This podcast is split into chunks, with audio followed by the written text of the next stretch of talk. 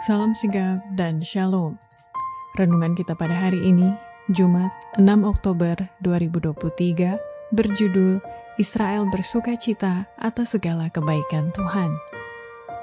Ayat intinya terdapat di dalam 1 Raja-Raja 8 ayat 65 dan 66. Lalu Salomo mengadakan perayaan pada waktu itu juga di hadapan Tuhan Allah kita selama tujuh hari bersama-sama dengan seluruh Israel suatu jemaah yang besar dari jalan masuk ke Hamat sampai sungai Mesir.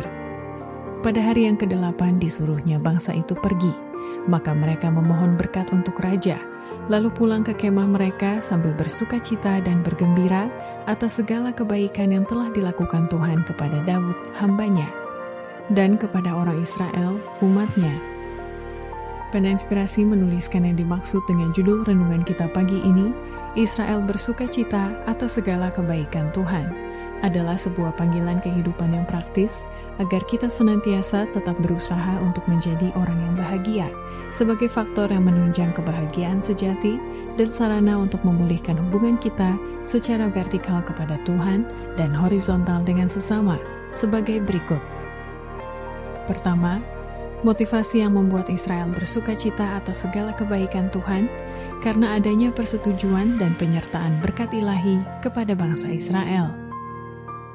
Raja telah melakukan segala-galanya dengan sekuat kuasanya untuk mengajak rakyatnya berserah dengan sepenuhnya kepada Allah dan berbakti kepadanya, serta membesarkan namanya yang suci. Dan kini sekali lagi, sama seperti di Gibeon pada permulaan pemerintahannya, pemerintahan Israel diberikan bukti akan persetujuan dan berkat ilahi. Kedua, motivasi yang membuat Israel bersuka cita atas segala kebaikan Tuhan, karena Allah telah menetapkan umatnya, bangsa Israel, sebagai bangsa pilihan dan haruslah mereka menjadi terang dunia. Allah telah merancang bahwa umatnya haruslah menjadi terang dunia. Dari merekalah dipancarkan kemuliaan hukumnya sebagaimana yang dinyatakan dalam praktik kehidupan. Dalam rangka penyebar luasan rancangan ini, ia telah menetapkan bangsa pilihan itu untuk menempati suatu kedudukan yang strategis di tengah-tengah bangsa-bangsa di bumi. Ketiga, motivasi yang membuat Israel bersuka cita atas segala kebaikan Tuhan karena pengaruh kerendahan hati mereka menyembah Tuhan yang berkuasa itu akan mendatangkan kebaikan terhadap bangsa-bangsa sekeliling Israel. Sekiranya Salomo terus-menerus dalam kerendahan hati menyembah Tuhan, seluruh pemerintahannya akan dapat menggunakan suatu pengaruh yang penuh kuasa demi kebaikan terhadap bangsa-bangsa sekeliling.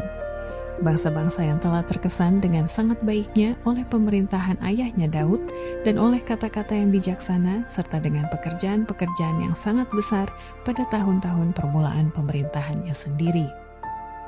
Keempat, motivasi yang membuat Israel bersuka cita atas segala kebaikan Tuhan, karena doa Salomo demi bangsa Israel didengar Tuhan dan surga menyertai Israel. Makanya Salomo memasuki masa yang paling jaya dalam pemerintahannya. Dikuatkan dalam hati dan dengan kesukaan besar oleh berita dari surga bahwa doanya demi bangsa Israel telah didengar. Sekarang, Salomo memasuki masa yang paling jaya dalam pemerintahannya ketika semua raja di bumi berikhtiar menghadap Salomo untuk menyaksikan cara-cara pemerintahannya dan untuk menerima pengarahan dalam rangka menangani masalah-masalah yang pelik. Apabila orang-orang ini mengunjungi Salomo, ia mengejar mereka dari hal Allah sebagai pencipta segala sesuatu, dan mereka pulang ke tempat mereka dengan gambaran-gambaran yang lebih jelas tentang Allah orang Israel dan kasihnya bagi bangsa manusia. Demikianlah renungan kita pada hari ini. Kiranya Tuhan memberkati kita semua.